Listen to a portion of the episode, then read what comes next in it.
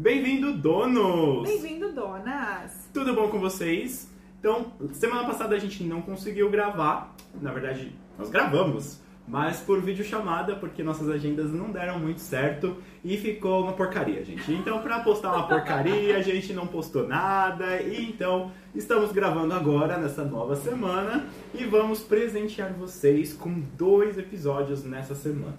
É isso mesmo. Vendo? Que é, né? É donos e Tá donas vendo? É, né? lógico, pe- perde um pouquinho, né? Perdeu semana passada, você que tá acompanhando, mas você vai ganhar dois de brinde, então... Eu sei que vocês ficaram com saudade, mas né, cá estamos. Claro. Então, pessoal, nós vamos falar novamente sobre autossabotagem. Aí vai falar novamente porque a gente já gravou. Como Exatamente. o Fê disse, não ficou legal, ficou horrível.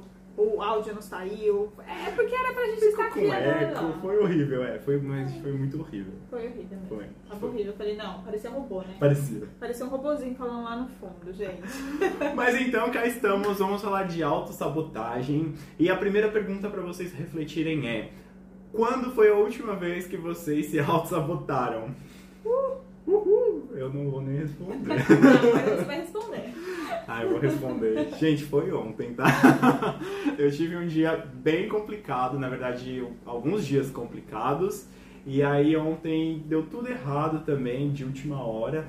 E aí eu fiquei tão bravo, tão bravo, que eu falei, quer saber, eu vou pedir uma pizza, eu vou comer uma pizza inteira, ainda vou fazer brigadeiro e comer esse brigadeiro inteiro. E depois a academia que lute, não é mesmo?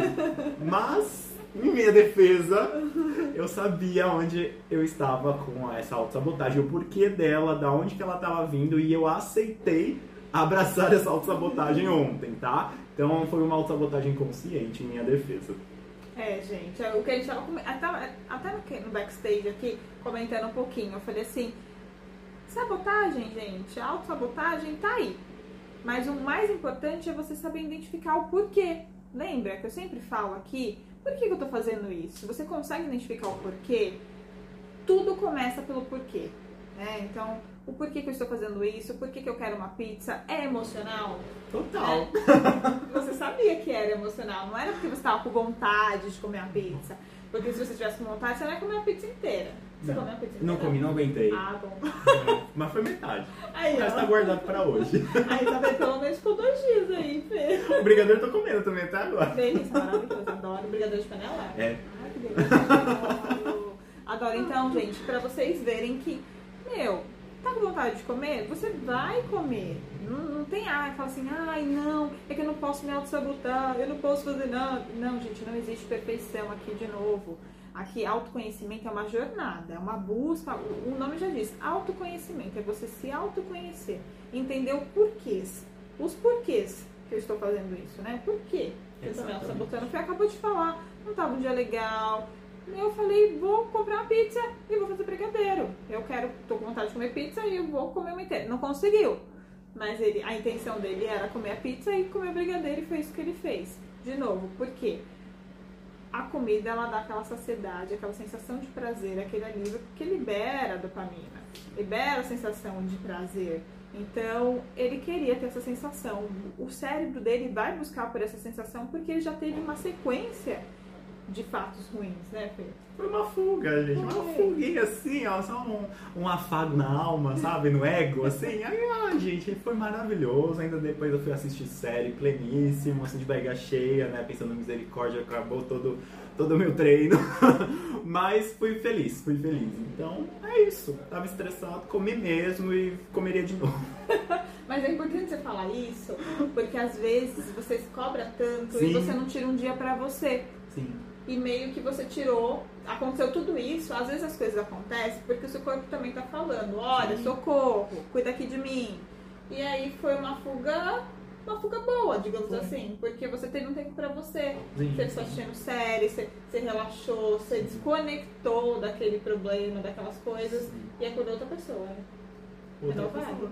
Total, gente. Hoje acordei assim, ó. Pleníssimo, feliz. Já tava ansioso por vir gravar o podcast. Né? Tá vendo? Ah, tá vendo? Vida nova. Vida nova. Então, se acontecer com você, tá tudo bem, tá tudo certo. O que não pode acontecer é sempre, tá? Isso não pode virar rotina, hábito, porque aí vai demonstrar uma coisa muito maior ali por detrás, uma emoção que precisa realmente ser tratada. E aí você deve estar se perguntando, o que, que é um autossabotador, né? O autossabotador é aquele seu amigo, sua amiga ou você mesmo, que tem uma mentalidade, a gente fala emocional, muito infantilizada, né? Uma, uma pessoa que sempre tem as mesmas brincadeiras, não tem responsabilidade com nada, por isso que está sempre na fuga, porque a autossabotagem é isso. Eu vou fugir sempre de ter uma responsabilidade, de assumir os BO, como a gente fala. Você não assume seus BO. Você, Sagitário. eu assumo. Eu assumo também. A gente é sagitariano. É, nós somos sagitarianos, mas eu assumo.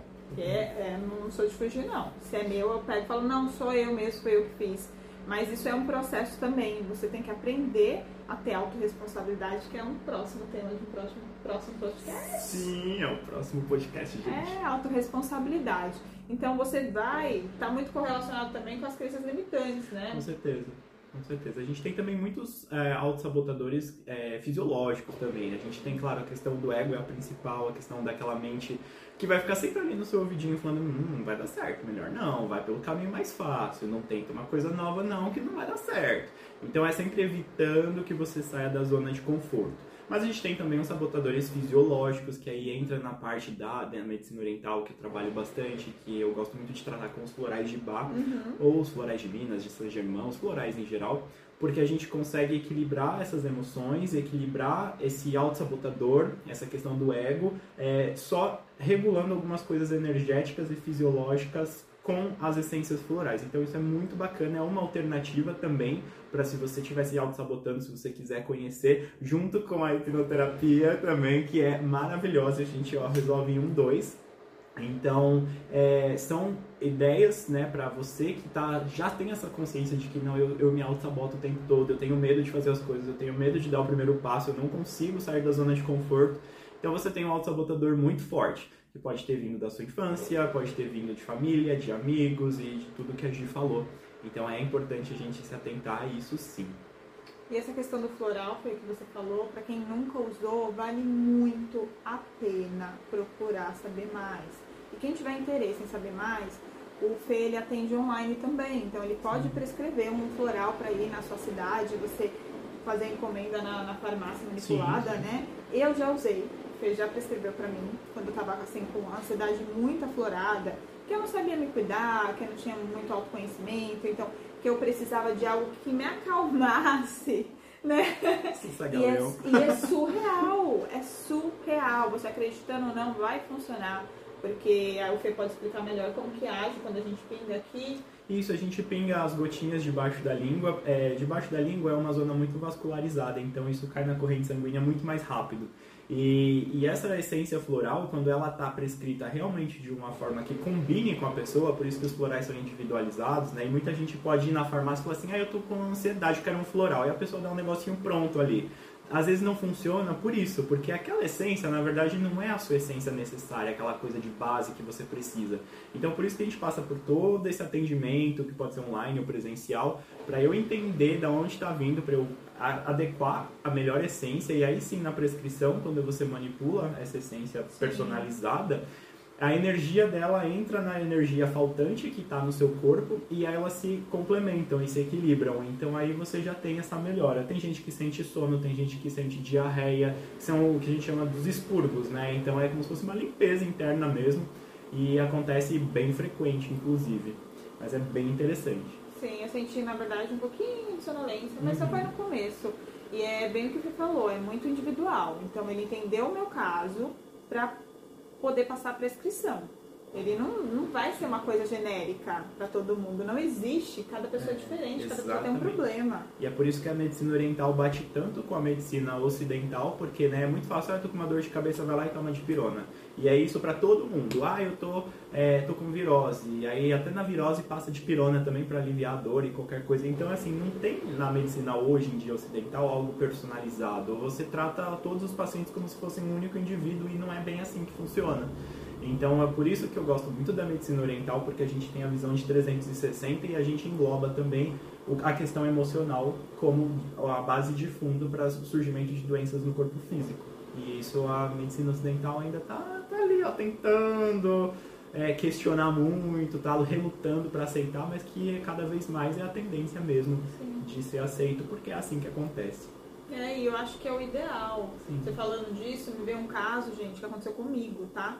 Como eu vim de quadros de ansiedade, de ter crise de ansiedades, eu peguei uma gripe muito forte, que tudo é virose, né? Você vai no.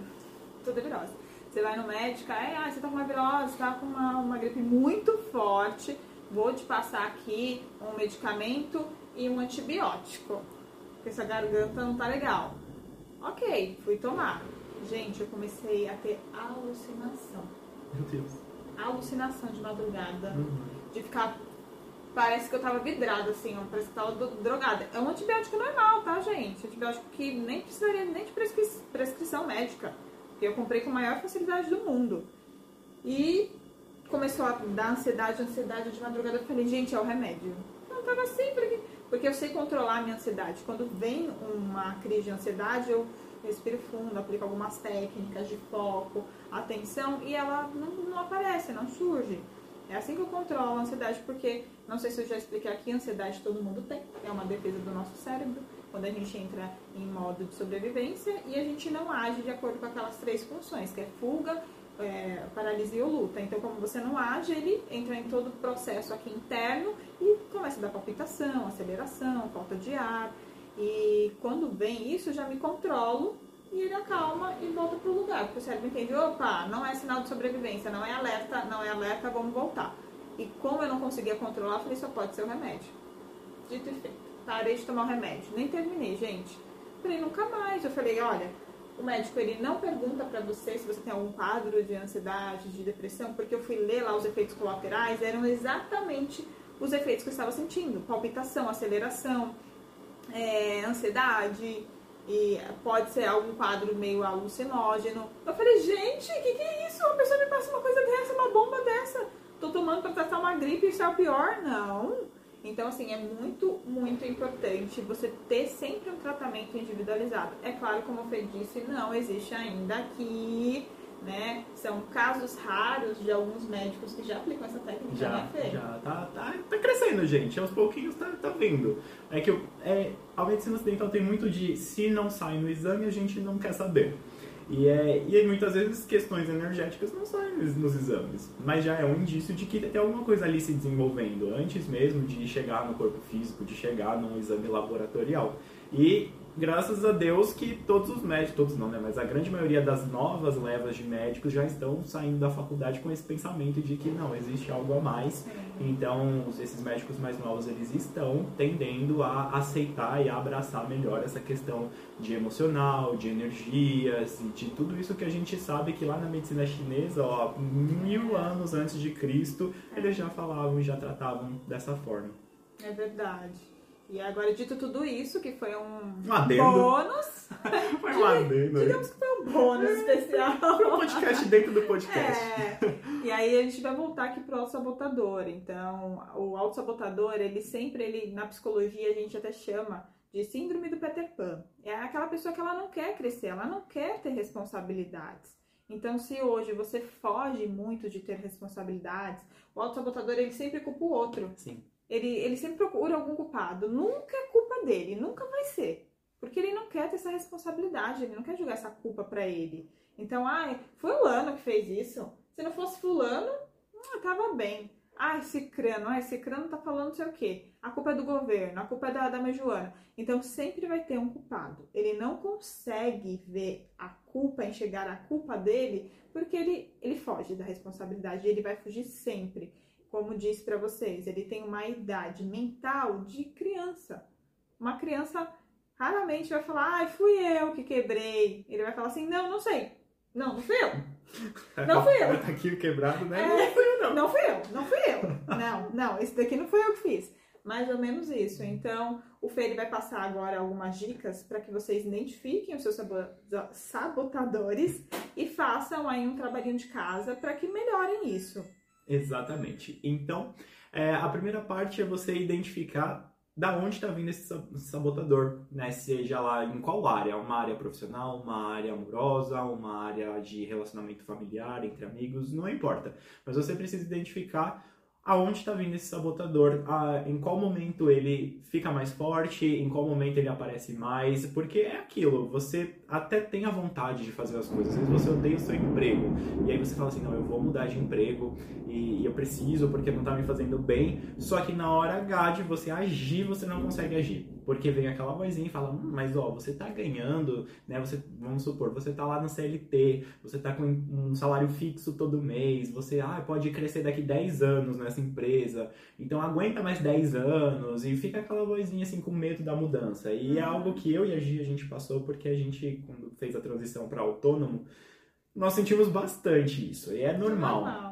É bem normal. É, a gente até comenta, né? De ai meu Deus, a gente ficava pensando como é que eu vou pagar as contas agora, e se não entrar dinheiro e blá blá blá. Mas, gente, tudo flui, tudo flui. Quando a gente se alinha ao propósito, a gente flui, as coisas aparecem, acontecem. Então, não pode dar força para essa vozinha. E a primeira dica que eu dou é justamente colocar um nome para essa voz. Então, por exemplo, você sentiu que é aquela voz da sabotagem falando para você que não vai dar certo, tentando fazer com que você não saia da sua zona de conforto, que você não tente coisas novas, você dá um nome para ela. A dica é você usar um nome que você não conheça muitas pessoas, que não vai se confundir ali, porque às vezes você vai falar o nome da pessoa e fica meio complicado, né? É. Então, eu vou dar um exemplo da minha. Quando eu fiz todo o curso de autoconhecimento, quando eu aprendi essa técnica, acho que foi o que? Uns um ano e meio atrás, dois anos atrás. Então, eu escolhi o nome da minha avó sabotadora de Eric, porque eu conhecia um Eric na minha vida e ele estudou comigo no ensino médio, a gente nem era próximo, então eu fico com o Eric mesmo porque quase não conheço ninguém.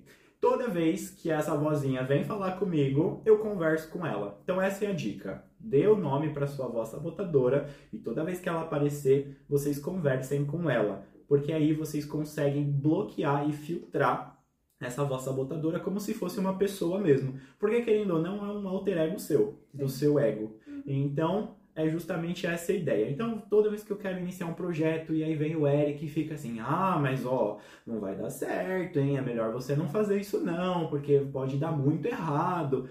O que que eu faço? Eu falo: "Nossa, é mesmo, né, Eric? Poxa, realmente pode sim. Eu agradeço a sua preocupação, mas eu vou fazer mesmo assim". Então você conversa com essa vozinha, dá um nome para ela que automaticamente você ela perde o controle sobre você. Então você pega, mantém as rédeas da sua vida mesmo, vira o dono da sua vida uhum. e você não deixa com que essa voz te sabote. É maravilhoso essa técnica, Qual gente. É o nome da sua voz? A minha voz? É. Eu não coloquei nome, você, você acredita? Nome? Puxa não. vida. É porque, gente, ai, eu tenho que revelar. Eu não queria falar, mas eu, eu falo uns palavrão. eu solto uns palavrões assim de vez em quando. Então eu prefiro também. soltar uns. De vez em quando a gente solta. É uma liberação, assim. E aí eu prefiro não dar nome, mas aí eu solto um palavrãozinho e falo, ai, cala a boca. Fica quieto aí. É um xingamento, o nome é o xingamento, é, pronto. O nome é o xingamento. É. Eu dou um xingamento ali e falo, ai, você não sabe de nada. Né? Justo. Aí, outra é, técnica, pronto.